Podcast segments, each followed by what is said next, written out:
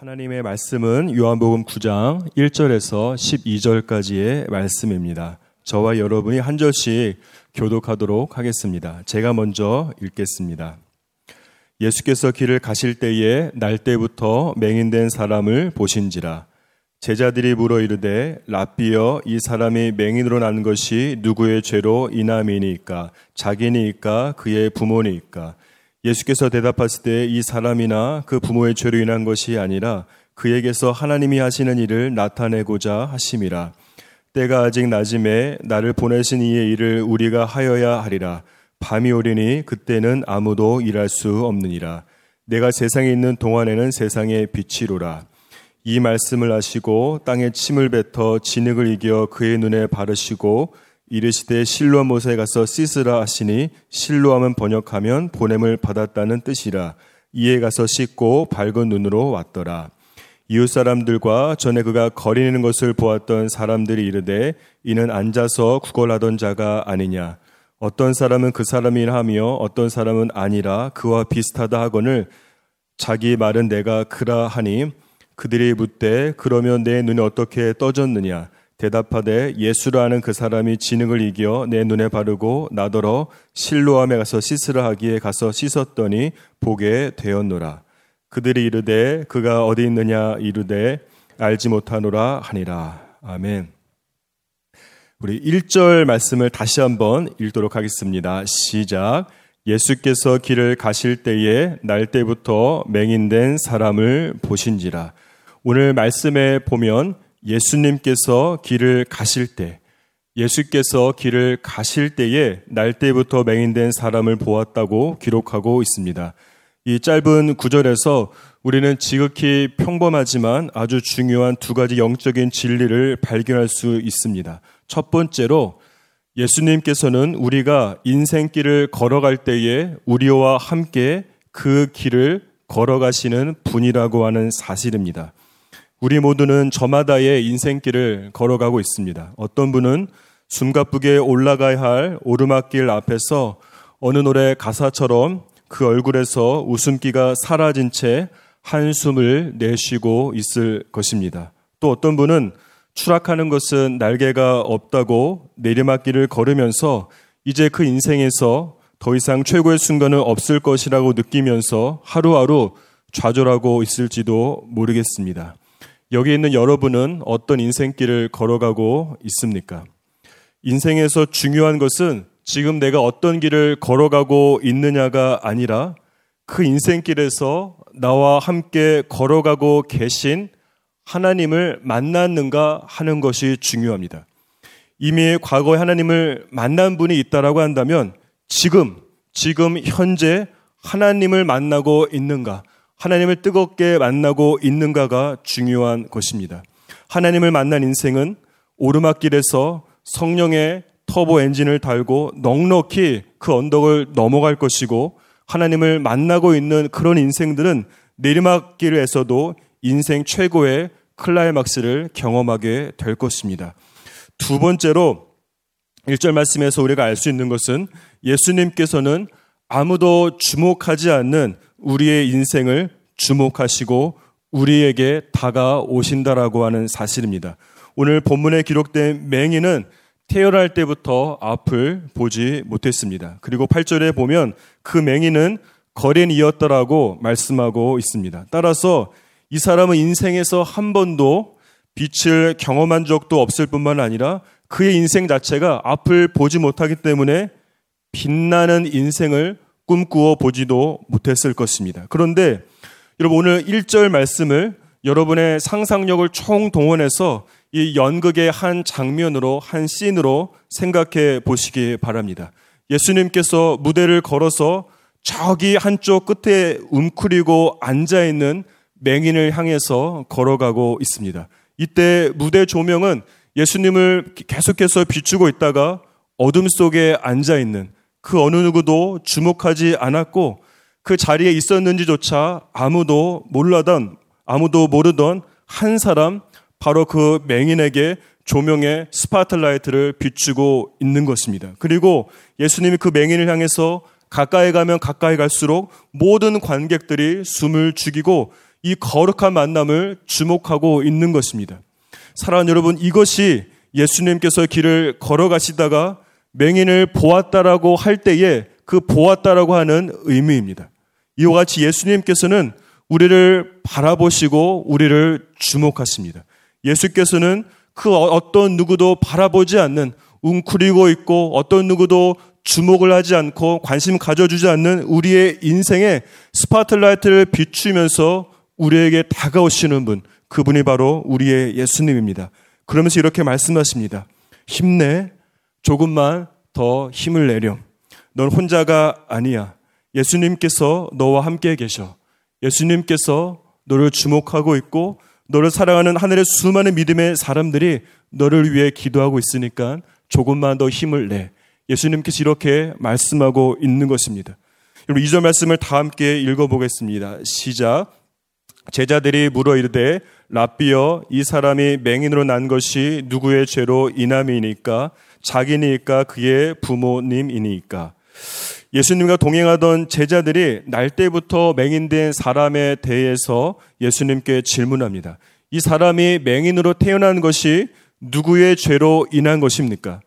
여러분 인생을 살아가다 보면 풀리지 않는 수많은 문제들이 있습니다. 이런 부분들에 대해서 어느 누구도 딱히 이렇다 할 대답을 내놓지 못하거나 하나님께서 침묵하시는 것처럼 보일 때가 있는 것입니다. 그때에는 그것은 아마도 이런 이유 때문일 거야 라고 추측하지 말아야 합니다. 오늘 본 말씀에서 제 제자들이 예수님께 질문하였던 것처럼 그 문제를 가지고 단순히 하나님 앞에 나아가서 하나님께 물어보는 것이 중요합니다. 왜냐하면 여러분 그리스도인들은 믿는 자들은 우리의 생각으로 아마 이것은 그럴 거야라고 추측하며 살아가는 인생이 아니라 하나님의 입술에서 나오는 말씀으로 하나님께서 말씀하시기를 이라고 선포하며 확신 속에서 살아가는 믿음의 존재이기 때문입니다.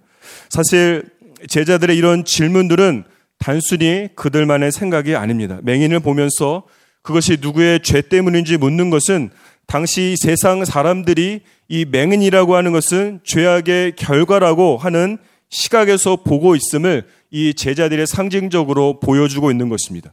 따라서 여러분 사람들이 맹인을 볼 때마다 어떤 마음을 가지고 있었겠습니까? 얼마나 많은 죄를 지었길래 혹은 그 부모가 하나님 앞에 아, 정말 많은 죄를 지었나 보다라고 수근거리고 말하면서 손가락질을 했을 것입니다.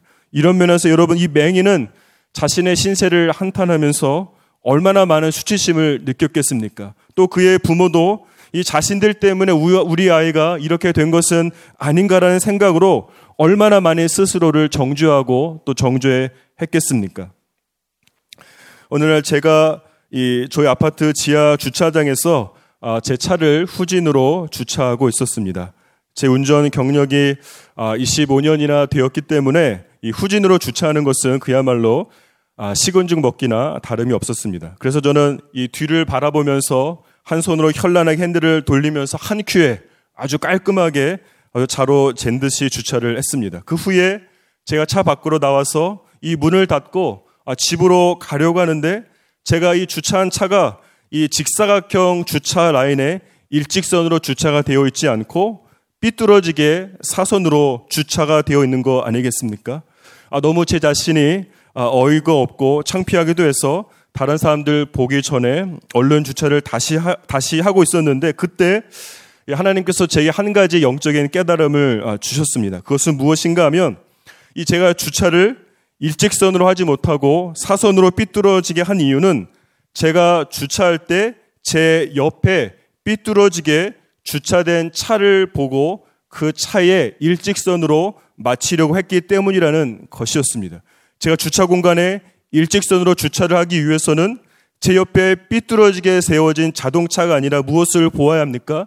늘 변함없이 일직선으로 그려져 있는 주차 라인을 보아야, 보아야만 했던 것입니다. 사랑 여러분, 따라서 예수님 당시 사람들뿐만 아니라 제자들은 여러분 그들의 생각과 그들의 가치관과 기준을 무엇에 맞춘 것입니까? 이 맹인이라고 하는 것은 죄의 결과라고 하는 세상의 삐뚤어진 기준과 시각과 가치관에 그들의 생각을 맞추었기 때문인 겁니다. 사랑하는 여러분, 우리가 자신의 생각을 시시각각 변하고 삐뚤어진 사람과 세상의 기준에, 기준에 맞추면서는 그리스도인으로서 성경적으로 살아갈 수가 없는 것입니다. 그리고 그 삐뚤어진 세상 가치관으로 다른 사람들을, 내 자녀들을, 그리고 살아가는 사람들을 맞추고 강요해서는 안 되는 것입니다. 시간과 공간과 시대를 초월해서 변함없는 절대의 진리인 하나님의 말씀을 다림줄로 삼아서 우리의 생각을 매 순간마다 그리고 날마다 반드시 점검하고 체크하고 맞추어야만 하는 것입니다. 그러한 일들 여러분들의 삶 가운데 있기를 주님의 이름으로 축복합니다. 여러분 그렇다면 이 사람이 태어날 때부터 맹인으로 태어난 이유는 무엇입니까? 3절 말씀을 다 함께 읽겠습니다. 시작. 예수께서 대답하시되 이 사람이나 그 부모의 죄로 인한 것이 아니라 그에게서 하나님이 하시는 일을 나타내고자 하심이라. 여러분 3절을 보니까 예수님께서 예수님께서 대답하시되라고 말씀하고 있습니다. 예수님께서는 우리의 질문을 경청하시고 말씀하시는 분입니다. 그리고 예수께서는 우리의 질문에 대한 답을 가지고 계십니다. 따라서 하나님께 우리의 인생의 이슈에 대해서 질문하는 것을 넘어서서 사실 이 단계까지는 많은 사람들이 할 수 있지만 그 질문에 대한 답을 들을 수 있는 사람은 많지 않습니다.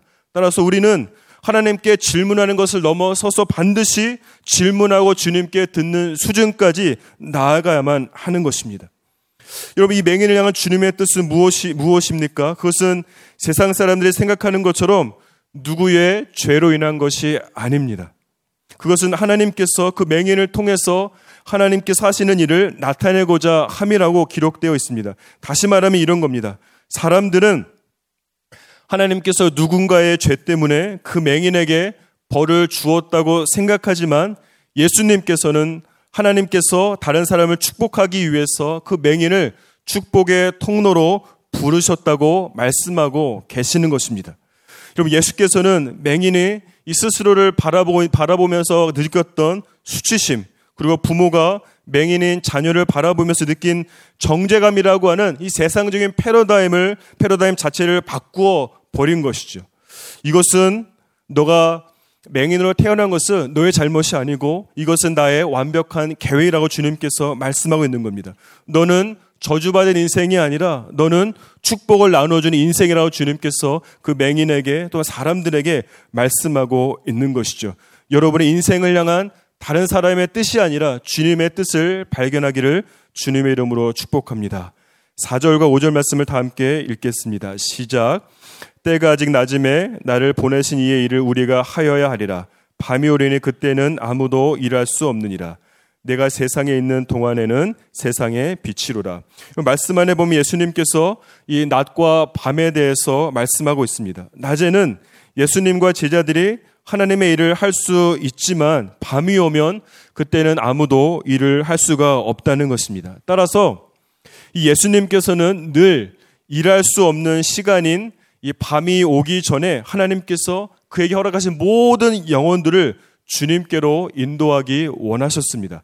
그런데 여러분 예수께서 이 3년 동안 이 땅에 계실 때에 해야 할 일들과 만날 사람들이 얼마나 많으셨겠습니까? 따라서 여러분 예수께서는 꼭 만날 사람들만을 만나고 가야만 하는 곳을 어, 정말 선택하고 선택해서 우선순위를 정해서 가셨을 것입니다. 따라서 우리도 늘 시간을 염두에 두면서 살아가는 것이 중요합니다. 우리에게 영원할 것 같은 이 시간이라고 하는 것도 낮이 지나고 밤이 되면 끝이 나게 되어버리는 것입니다.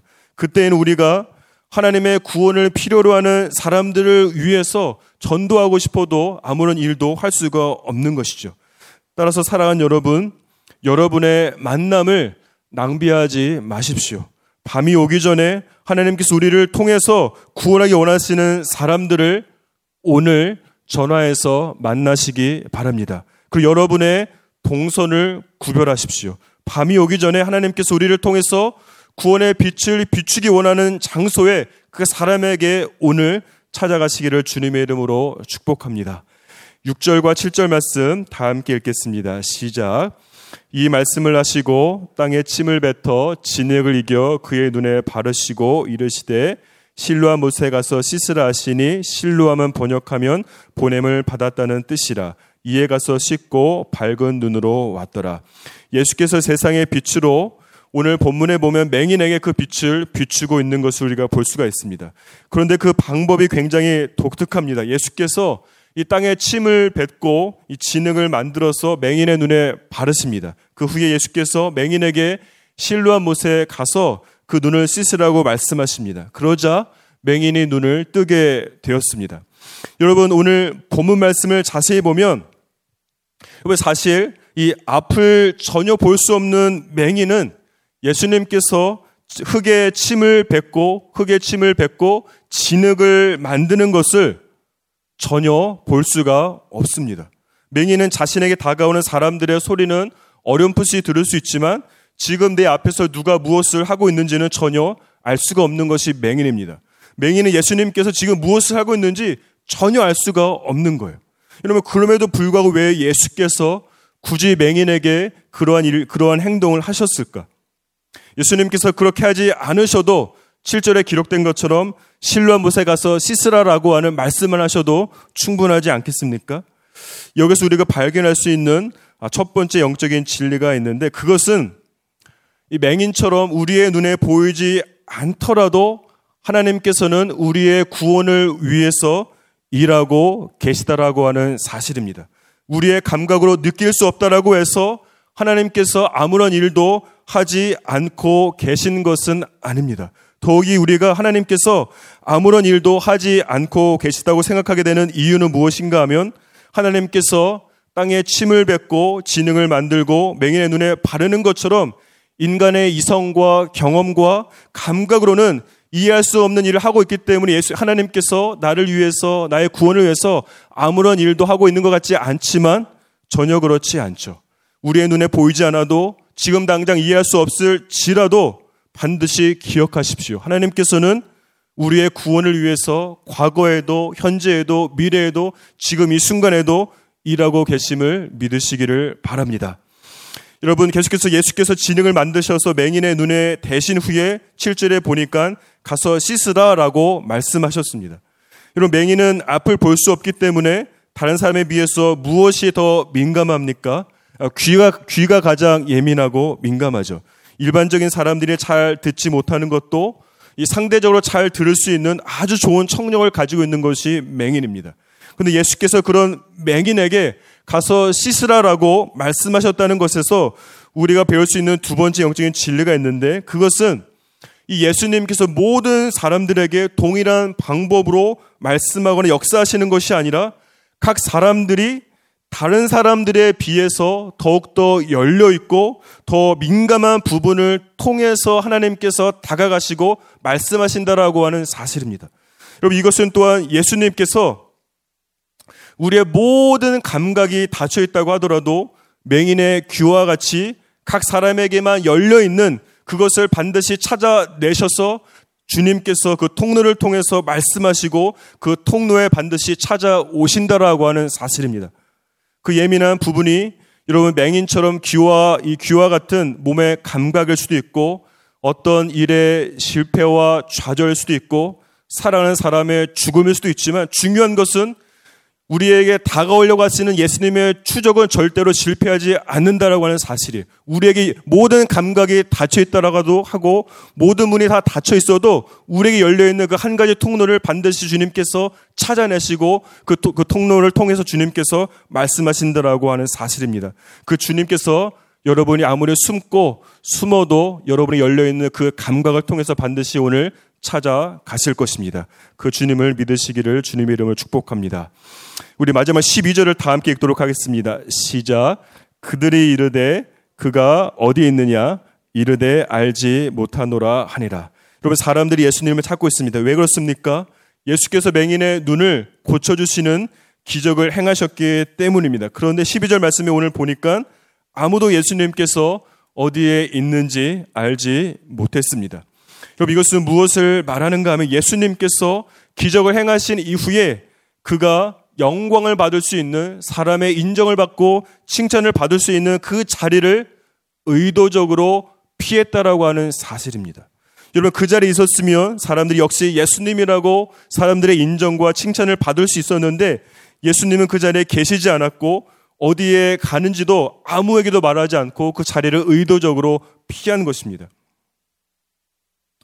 아, 몇년 전에 제가 한 기사를 읽은 걸 보니까 어, 이 소록도에서 43년 동안 섬기다가 아, 70세가 아, 넘어서 더 이상 이 한센병 환자들에게 도움을 줄 수 없게 되자 아, 편지 한 장만을 남기고 아무도 모르게 새벽에 일어나서 떠났던 수녀님들의 이야기가 기억났습니다. 여러분, 예수님이 이 수녀님들처럼 정말 사람들에게 인정과 칭찬을 받을 수 있는 자리를 의도적으로 피한 것이 아니겠습니까? 하지만 우리들은 영광의 자리를 일부러 찾아가는 게 여러분 인간의 속성이 아니겠습니까? 여러분 또한 우리가 영광의 자리를 일부러 찾아갈 뿐만 아니라 내가 그곳에 있는데도 사람들이 나를 알아주지 않으면 여러분 짜증내고 힘들어하고 삐지는 것이 우리가 아니겠습니까? 하지만 예수님 얼마나 멋지십니까? 기적을 행하시고 아무도 모르게 그 자리를 의도적으로 피하신 분이 바로 예수님입니다. 여러분, 여러분이 인정받는 사람들의 칭찬받는 그런 동선이 아니라 하나님께 영광 올려드리는 거룩한 동선이 여러분의 삶 가운데 있기를 주님의 이름으로 축복하고 기도합니다. 제가 마지막 기도하겠습니다. 하나님 아버지 감사합니다. 오늘도 주의 보좌 가운데 부르셔서 감사합니다.